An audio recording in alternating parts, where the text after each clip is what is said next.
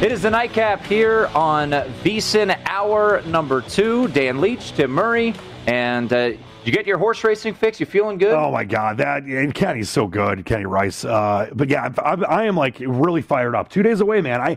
Listen, I'm not, like, you know, some kind of horse expert, but I've really, over the last, I would say, 5 to 6 years, really got, I mean, I'm betting Australian horse racing at 2, 3 in the morning Eastern. So doing some supers and some, you know, exact fives. I love it. I know that some people just tune in a few times a year, but it really is. It's a beautiful sport. As we talked with Kenny, there's a lot of issues.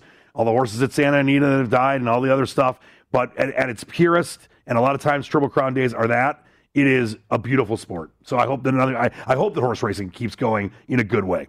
And who did I fire on? You just did a perfect exact five ticket, didn't you? I fired on Hot Rod Charlie. We'll talk to Banksy tomorrow. The artist? Is he doing a horse piece? So he'll join us in studio as he always does, Marcus Banks. So we'll chat with him. But, I'll throw a little bit on Crowded Trade. Why not? I'll listen to Kenny Rice. To Kenny. We got Phoenix and Portland. What are we doing? Let's pick it up here. I called for a big second quarter for you. 44-43, man. This is not great. This is so. Let's say you get to 105. You would need 130-ish. Yeah, I think that can happen. You need a 70-point quarter. Yeah, we're not. Let's go. We're not looking good here. Not a great start. Phoenix up 44-43 over the Portland Trailblazers. And I need an extra innings explosion. It looks like with this Texas Houston game. It's 3-3. The over 9, top of the 9th. I just think that I'm going to need one of those things where they both score one run in the 10th, and then I don't care who scores the next run. Let's go. I haven't lost yet since I've been here. This will be my first loss. Keep mushing yourself over there. I told you reverse mush because I said I'm probably going to lose that. It's a total reverse trend. Well, once again, as you look at a total in the Rangers and Astros, going to extra innings isn't the worst thing. No. I mean, that is the under. That is where the unders have just gone to die. And we'll see what happens here. Rangers and Astros, 3-3. It was, 3-3 in the 4th? 3-3 the 3rd. Oof. By the way, it was the game. The White Sox, I had a total in the White Sox game last week. They scored 8 runs in the top of the 1st, and they did get the over until the 8th inning. That was a sweat. That was very fraud. How do you score 8 runs in the 1st and no one scores another run for 7 innings? Ridiculous. You got there, though. I got there. I'm not complaining. It's just it was more stress. I had to have a couple yogurts. You know? I didn't want to eat yogurt that late at night. So once again, 44-43 remains the score in the final NBA game of the night. Just going back to some of the props in that one, C.J. McCollum continues to play at an exceptional level right now. He went off at 22.5, hit his over last night, and he's already got 17 points. Damian Lillard sitting there with 12 points as he hits a couple of free throws. It's now up to 13. So Damian Lillard with 13 points. You were talking about the magic number last night of 55? 55, and they got it by a point. They hit 56. I said if they got over 55, we were going to both get that. We were going to win. Portland was going to win. Yeah, and to your point, we'll see how this game unfolds throughout the evening, but. You stayed off this game just because of the back-to-back nature, and maybe that was the right call. 46-45. We need a good finish to the half here. I'll set a number for you. If Lillard and McCollum combine for 60 tonight, You're definitely winning your over. All right, there we go. And everyone else that obviously smartly listened. Yeah. I mean that. Or faded, Hey, whoever. We're here to help you win some money. So Warren Sharp going to join us here in just a moment, talk about the NFL schedule release. Aaron Oster, our producer, is on the Marlins tonight. A little Trevor Rogers action. This guy has been unbelievable. He really has. This year. And we were talking late last week when Jacob DeGrom went on the IL at 33-1. Would Rogers be a guy to look at for the NL Cy Young? I said, maybe. Once again, though, he hasn't pitched a full season before. Last year was his rookie year. He pitched 7 games as a ERA north of 6. He's been unbelievable, but... 5th in ERA. Yep. 1.08 whip and 50 strikeouts so far, 4-2, tied for 10th in the league. That's pretty impressive early on. 1-0 Marlins over the Arizona Diamondbacks in the bottom of the 5th inning. Let's talk some football with Warren Sharp next.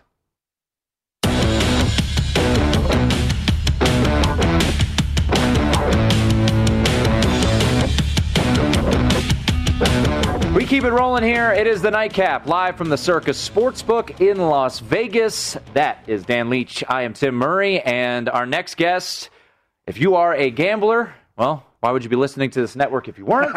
And this man you should know very, very well. That is Warren Sharp, one of the best out there at Sharp Football on Twitter, SharpFootballAnalysis.com. You see him all over the place, NBC Sports, Ringer podcast. So we always love picking his brain. And Warren, something that you've been diving into has been looking at this schedule release and who benefited and who got some bad draws. So we're gonna just kind of pepper you looking at the breakdown of the schedule. What was the way? And you put a video out today, and I think it was a great video that you put out saying don't look at last year's records as strength of schedule. So start us off with what you put out there today about basing. If you're, looking at making, totals plays this year on win totals, strength of schedule, what should bettors be looking at? Yeah, it's a great question. Strength of schedule is important. It is a factor. But what is completely unimportant is a team's win-loss percentage last year and then carrying that over to this year and trying to account for strength of schedule based on opponents you're playing this year and looking at their last year's win-loss record. It means nothing. We've run regression analysis on it. It does nothing. It does not compute whatsoever to help gain an edge in terms of forecasting what's going to happen this year. You've got a couple of options. You could either create your own set of power numbers and you could try to base a strength of schedule on that. You can look at the teams that you're going to face, and every team is going to face all the games that are going to be played, average out the power rankings, and try to do that. But that means that you believe your power numbers are better than the odds makers. The other way to do it is just look at the Vegas win totals. And when you do that, you can average out how strong of a schedule your opponents, how strong opponents you're going to have. And that's pretty much the standard that a lot of people now in the industry have shifted to using. That's what I use exclusively on all the public models that I share. And I think it's the closest thing we're going to get to being a good, accurate strength of schedule in May. People think, oh, well, you're saying this in May, and what happens during the season? Well, of course, nothing's going to be perfect. We don't know what's going to happen by January of 2022. We'll see what ends up being the strength of schedule, which is why you should look at strength of schedule throughout the season as well, not just here in May when the schedule drops. Warren, as Tim said, you get so deep into some of this stuff, and I just love it. And there's like 15 different things I want to ask you. I want to jump into this. You tweeted this earlier about most games versus an opponent off a bye. Patriots, the only team, I'm fading the Patriots this year, only team with 3. You got a bunch of teams with 2, some with 1, and then about, I think, 11 with 0. That's got to be something that factors into a strength of schedule type thing. I know not every team is great off a bye. I know that certain teams have been. Andy Reid coached the Eagles and some other teams. They were phenomenal off the bye. But the only team that has 3, New England, is that as big of a deal as I think it could be? It is, especially when you look at, one of the things I did is I looked at the last 10 years and I studied which teams are getting screwed the most by the NFL based upon the schedule, because I think everybody just thinks, oh, why are they doing the show on Wednesday night? It's no big deal. We already know who these teams are playing. The win totals have already been set. Completely false. The NFL knows who you're going to play, but because based upon the prior year's records, that's how they know who you're going to play.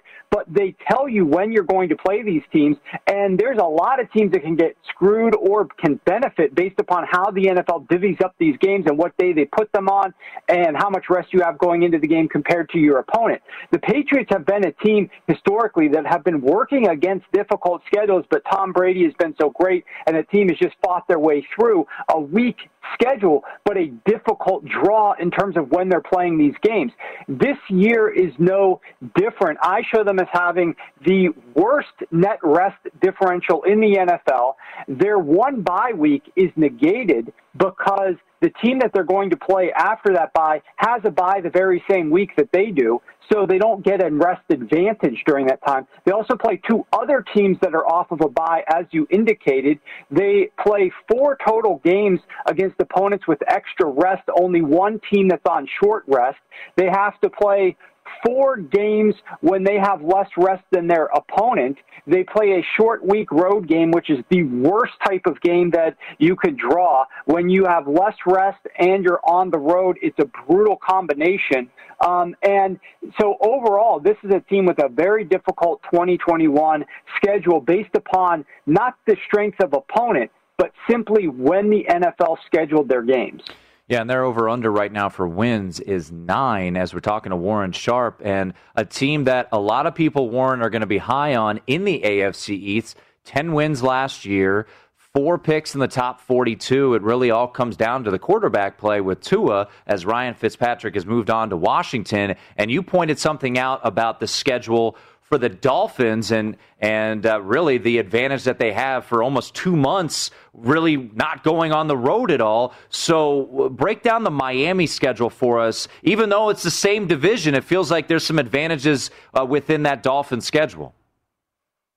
No doubt there definitely are. You know, the Miami Dolphins, they're one of 3 teams that have this very unique quirk where they have over a month between road games, and they actually are going to be in Miami from November 22nd all the way through the day after Christmas, which is pretty ridiculous to consider. In the NFL, there's only 4 months basically that you're playing football for, and over a month, 36 days, they're not going to have to leave their home base, let alone travel to a couple other spots in Florida where they have some other games this year. We're just talking, you don't have to go to a single other road game. They also have the 4th easiest schedule based upon who they play, not when they play, if you're looking at strength of schedule based upon forecasted win totals. So there's a lot to like about Miami's schedule.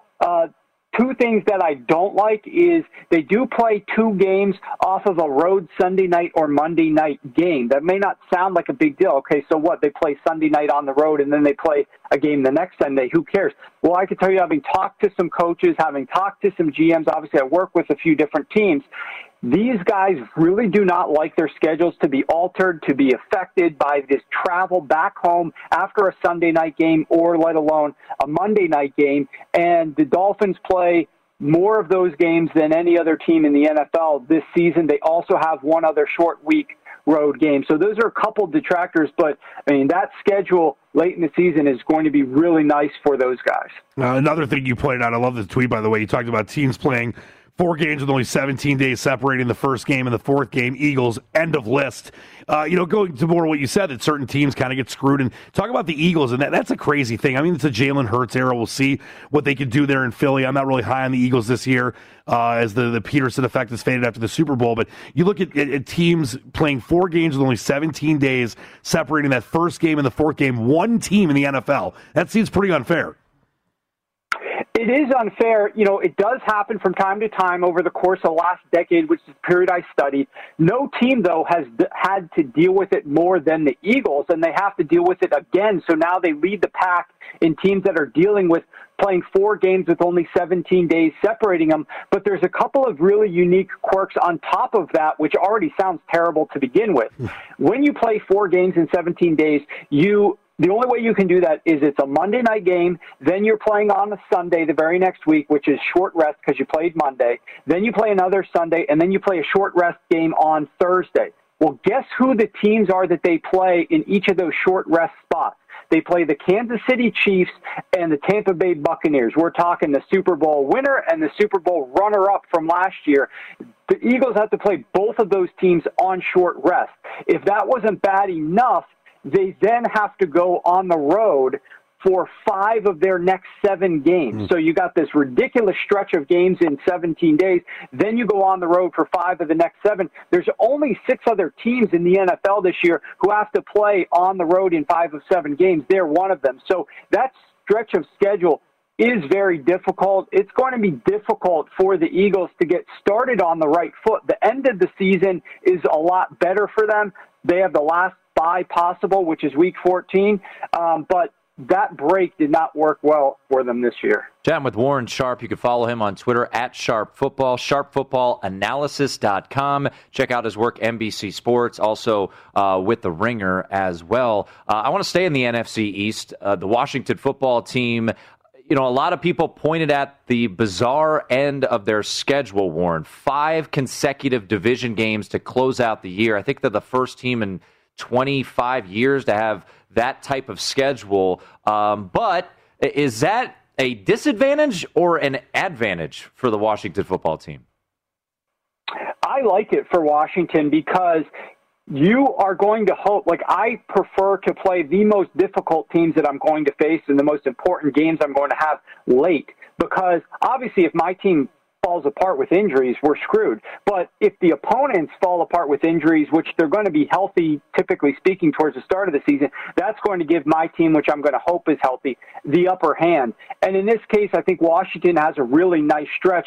There is an interesting tidbit. You know, one of the things that I do like to pull back from last year's data a little bit and just factor it in to my mind is some of the different strengths, like the opposing pass defenses, the opposing run defenses, and we get a sense passing defense correlates a little bit more year over year than does run defense. But one of the interesting nuggets here is that from week 11 to week 18, so the last, 8 games of the season, no team plays an easier schedule of opposing pass defenses than does the Washington football team. So we could see Ryan Fitzpatrick, a.k.a. Fitzmagic, have some nice success down the stretch once this team gains a little bit of chemistry. And there will be some growing pains earlier on in the season. They don't have a very easy schedule, the 7th most difficult schedule overall based on my metrics.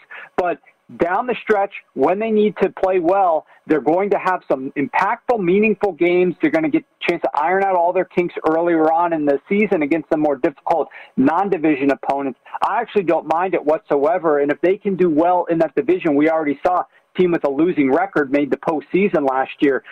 You really just have to focus on beating these divisional opponents. I think it gives them an extra chance to kind of feel good about some maybe growing pains early in the season. Warren, I think it's you know, you delve into all this stuff and you've done this for such a long time, and it's just fascinating what you come up with. I was just wondering, when you look at the way the NFL puts the schedule together, and you obviously find out and you look into the teams that are, you know, kind of having disadvantages or advantages, do you think that the NFL has a schedule making problem? Is there a certain team or two that, you know, you've been able to, you know, identify over the years that has really had more advantages than most, and vice versa? Where do you think, where are we at with the NFL and the way they put the schedule together in this true era of parity for the last 20 or so years? Well, this is a loaded question because I'm very passionate about this. I've got a lot of feelings about this topic because I've analyzed this at a more in-depth process than I think a lot of other people have looked at it with the study that I've done. I've talked to guys like Peter King, who talks to guys inside the NFL. And, you know, there's been the sense that some of the things I was looking at with my study in terms of inequalities with prep and rest variables and these short week road games and opponent days to prepare and things of that nature, the league isn't looking at these things as much as they ought to be.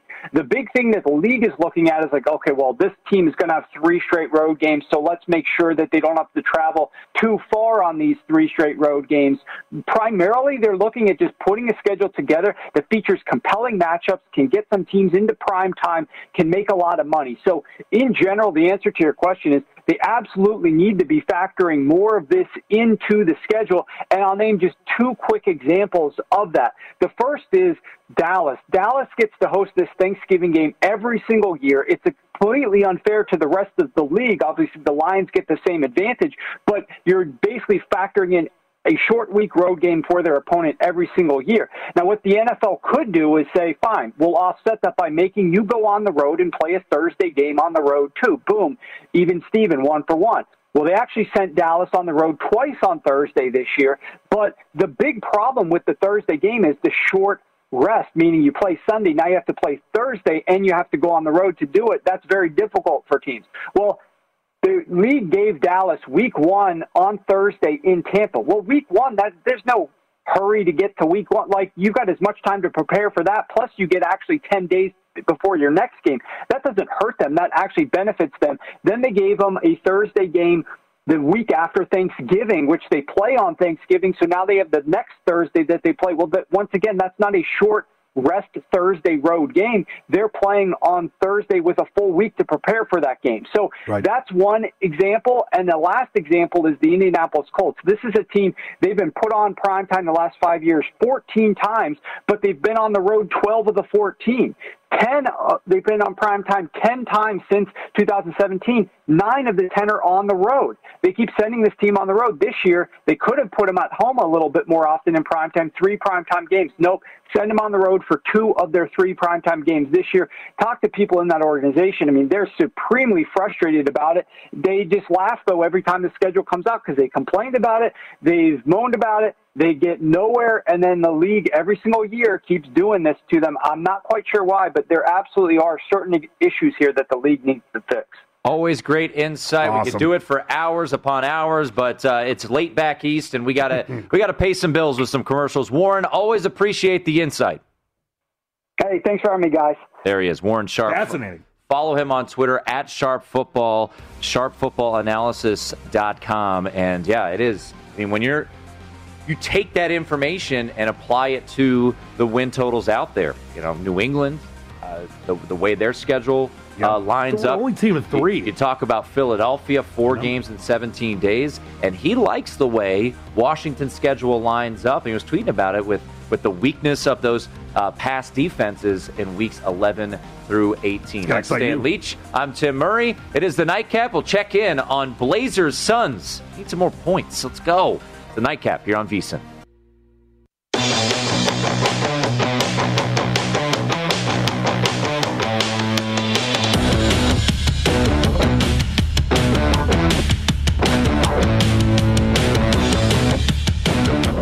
It is the Nightcap here on VEASAN, and Dan Leach fired away on, what was it? I'm up to 58. 58 bets? 58 bets today. We had 57 before the show started. What I don't love is I made one bet today, and I'm not a big totals guy. I looked at the Blazers. I liked the Blazers. I didn't pull the trigger. It was late on the number. We talked about last night, 5.5. By the time we looked at it, it was 3.5. Went off 2, and I didn't play it. They're up by 1, start of the second half. But I played the over. 234 is where I got it. Closed at 237.5. 105 first-half points. What are we doing? Well, listen, I my magic number worked for us last night. I said Dame and C.J. McCollum had to combine for 55. They had 56. They won. I said it at 60 tonight for you. 35 at the half.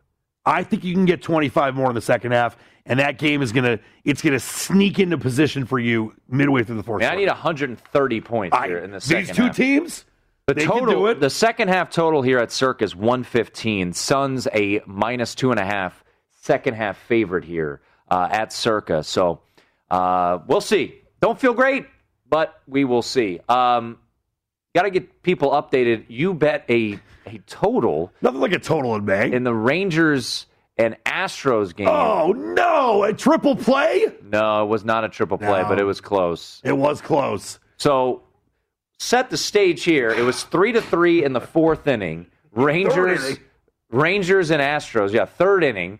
And now we're in extras at 3-3, which is actually not bad. No, you got a man starting on second, but somehow a double play was just turned a 5-4-3 double play with a man on third. So that's not great. No, but still a man on third, top of the 10th here. So Chris Davis was up. It was runners on first and second with nobody out. A 3-1 count. It was actually a 3-0 count, and then a 3-1 count. And he hits into this almost triple play. So now you got a runner on third. With 2 down, I'm trying to see who's coming up next. I wanted just one run in each of the top and the bottom of the 10th. I wasn't asking for much. And now I think there's going to be a challenge here by the Rangers manager. But come on, let's get this done here. I think they're going to see if it was a foul ball or not. I don't think it was. That would be sick. I welcome that. That would be very good. I welcome the foul ball. That would be very good for you. But, you know, when Jeff Parles is in studio with me, it is a tradition unlike any other. Well, it's no-hitters. He's been in studio for 3 no-hitters this year. 4 days or whatever. Earlier. And we have always kept an eye on these extra inning bad beats, which I think this would classify as one. You know, a total of 9. It's 3-3 in the extra, but you get that man on second base. That's why we've continued to say, if you're going to bet totals and you like an under, First five, you just with the potential of extra innings, Dan, you just it is nerve-wracking because it's an unfair advantage. It's super unfair when you have a guy starting on second base. Yeah, and I'll tell you this, now I might be rooting for both teams not to score in the 10th inning, because I mentioned I had an Angels. You really need the road team to get that run. I need the road team to get the run. I had a game a week or so ago with the Angels. I'm sorry, forgetting who they played. That's how much I really cared about the game itself. Sure. And I had like an over 8.5. They had scored 5 runs going into extras. They scored 6 runs in extras combined. So I need something like that, a runs palooza, if you will. It's a 1-2 count on Abreu, by the way. So I think now I got to root for no runs in the 10th and a bunch of runs in the 11th. 11's a lucky number for me. So producer Aaron Oster is on the Marlins tonight, so we're cheering for the Marlins. He took a little plus money on the Marlins at the Diamondbacks tonight. They lead 2-1. Trevor Rogers on the hill against those Diamondbacks. I'm sorry, not plus money. The Marlins were a slight favorite. And Rogers on the money. Minus 119, yeah. But with Rogers, the Diamondbacks, can't fault that play whatsoever. No. And 2-1. Diamondbacks can't score. No. And haven't decided if I should go. I've got tickets on Sunday, so my Nats, living out here, we could drive to San Diego. We can drive to Los Angeles. They opened the season at the Dodgers. The Nats did. Or they opened, the Dodgers home opener was the Nationals, so I couldn't get there. I think the Padres is a midweek series. I got work. The Diamondbacks is my really only shot here to go catch, my hometown team in a driving shot. I've got tickets. I got the hookup. Do I go? You 100% go. You're a big coffee guy. Drink that coffee. I'll get you another iced one like I've done every day. I'll stop by the Southpoint. You'll still be up. You'll still be on the blackjack table at 7 when I'm driving to Arizona. I'll probably be up till 8 in the morning. Yeah, so you got plenty of time. You'll just kind of give me that iced coffee and we'll be on our way. Yeah, you got to go. And you mentioned you hadn't been to a pro game in a while. You got to do it. I haven't been to a live sporting event since November of 19. I went to see Michigan play in Indy. They lost to UCLA, but I saw them against LSU, too. It was one of the coolest things I've done. You know that whole thing going, how it started, how it's going? Oh, yeah. I've got the best one for you guys coming up next right here on the Nightcap.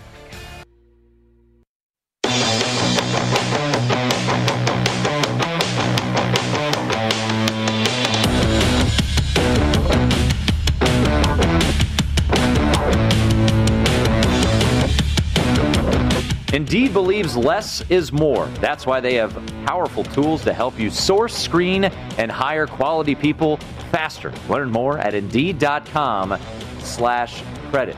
It is the Nightcap here on VEASAN. We'll talk to Brad Evans, good friend of the program, top of the hour. I'm sure he's already got some plays in the futures market. So we will chat with Brad coming up at the top of the hour. Big, with his fantasy background, really that's how he kind of cut his teeth, right? Got in this.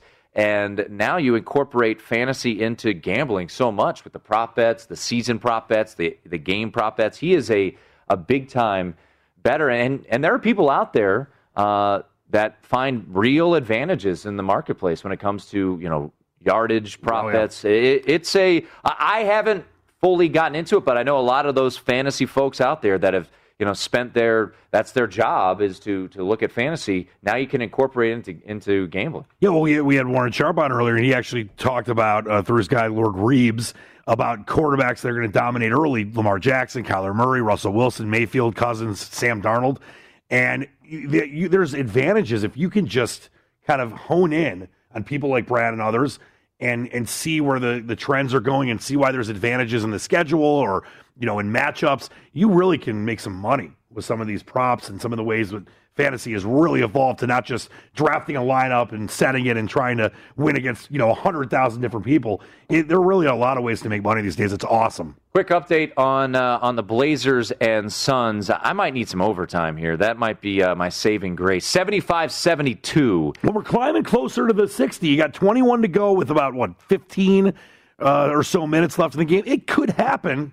It could. Not feeling great. I mean, 234 was what I got. It went off 237.5. So, you know, got that great closing line value that we always look for. But it is a 78-72 Suns lead right now over the Portland Trailblazers. I'm looking for the live line for you. But we'll halftime line was Suns minus 2.5, which is being covered right now. You want to know what your live total is? I don't know if you want to know it. What is it? I'm going to tell you. 216.5. Yeah. I mean, you're close-ish. Yeah. Not really. Only 17.5 points off. Yeah. Pretty close. It could be a fourth quarter explosion. But yeah, we'll see. Overtime. Overtime, you're good. Is what I'm needing right here. I'm in overtime in this freaking Houston game. Yeah. And they just did score a run again.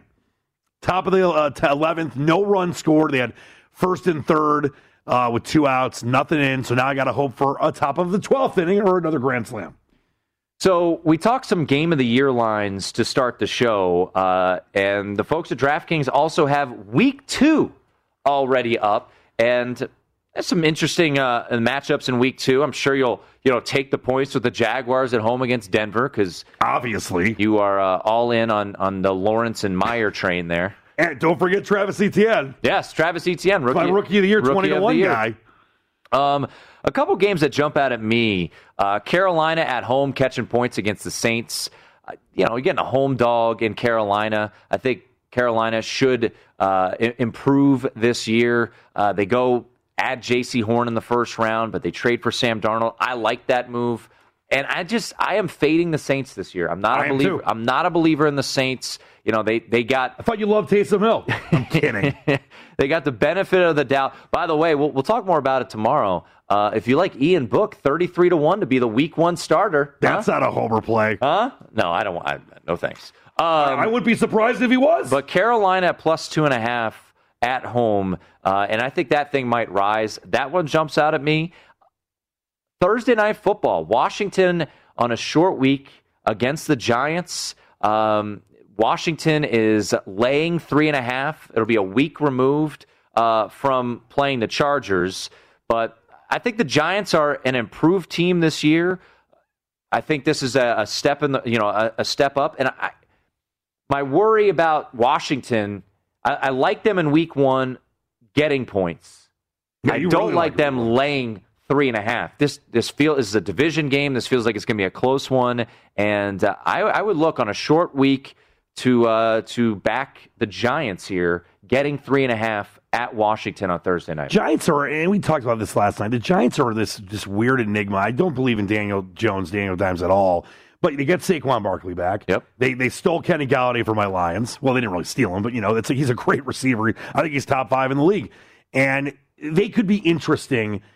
I just don't know if I could. That's a weird game, but I definitely would leave the Giants like you would in that one. The two for me, and you're going to love this, but Monday Night Football, okay. Lions at Packers. I think Aaron Rodgers is going to be there, but this is the thing. The Lions have covered 5 of 7 against Green Bay, against the spread. It's not like the Lions are starting a rookie that's drafted in the 5th round. Jared Goff, is played last year in Lambeau Field against Aaron Rodgers and hung in there, so... the Lions are not going to be a good team, but let's got to see where that line's going to go. You get 7 in the hook right now. It might go to 10. Who knows? That could be a sneaky cover for the Lions. And the other one is Cowboys at Chargers.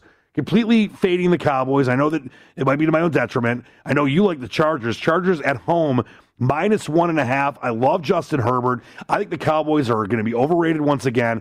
I would lay that 1.5 right now. I think the Chargers win that game and might win it by a touchdown.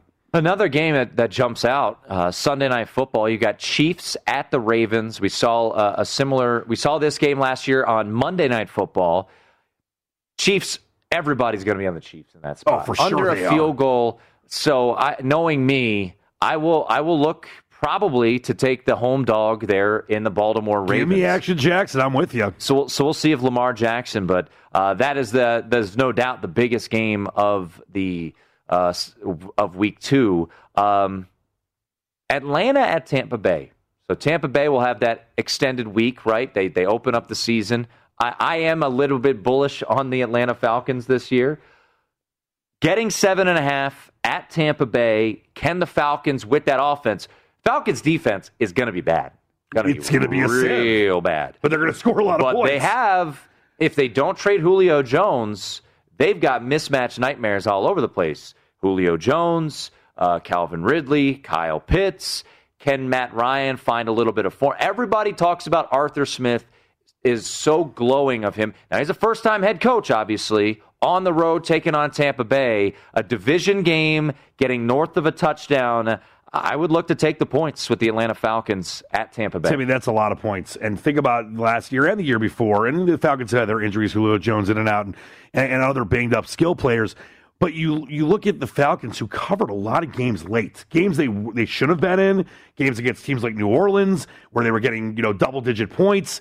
And that's a lot of points for a divisional game. I mean, yeah, it's the Super Bowl champs. They're going to be incredibly good in 2021.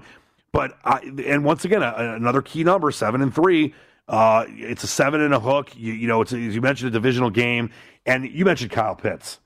Kyle Pitts is going to score a lot of touchdowns, and I could see him being the kind of guy late in the game. Maybe they're down 12 points, and with 45 seconds left, Pitts gets a touchdown from Ryan, and they cover that. That's way too many points for that early in the season for me. He had 43 receptions. Now his former college teammate will be the backup there in Tampa, Kyle Trask. Yep. He him a lot of touchdowns last year. He had 43 receptions. 12 of them were touchdowns last year. And who guards 20%. Kyle Pitts? Who guards Kyle Pitts? No one. That's what's so fascinating. You're going to sense a theme here. Cincinnati at Chicago. Chicago right now laying 4.5 against Joe Burrow and that Cincinnati Bengals squad. It's actually come down as we put this graphic together. It was 5. It's gone down to 4.5. Give me the Bengals. Give me the Bengals to cover this spread. I love the playmakers that they have. I mean, this is an offense that, prior to the injury to Joe Burrow, and we got to see the health, but we're assuming health at this point in time. You add Jamar Chase, the hands down most talented receiver in this year's draft class, to a receiver core that's already pretty solid, and Tyler Boyd and T. Higgins. And T. Higgins had a hell of a year last year. There was already a connection. Sneaky too. And so you've got these weapons. Chicago, yes, was a playoff team last year. Are they still going to be starting Andy Dalton by week 2? I know you predicted he's benched by halftime of week 1. Maybe the second quarter. So per Dan, it's going to be the first start for Justin Fields that day at home.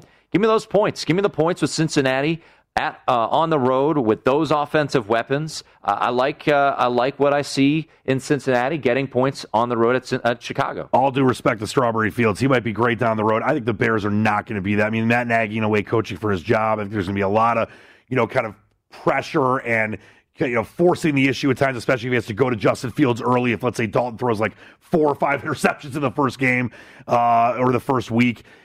The Bengals with Joe Burrow, and you mentioned the receiving core and the defense, better than, they got some holes in some spots, especially in the secondary. But I think that you look at the Bengals, they're going to score a lot of points. And you brought up Jamar Chase, and I'm 100% with you as far as, and you got Waddle, you got a lot of talented, Devonta Smith, the Heisman winner, a lot of talented receivers. He is the specimen. He is, like Kyle Pitts, is going to dominate, I think, even on teams that might not be super playoff teams.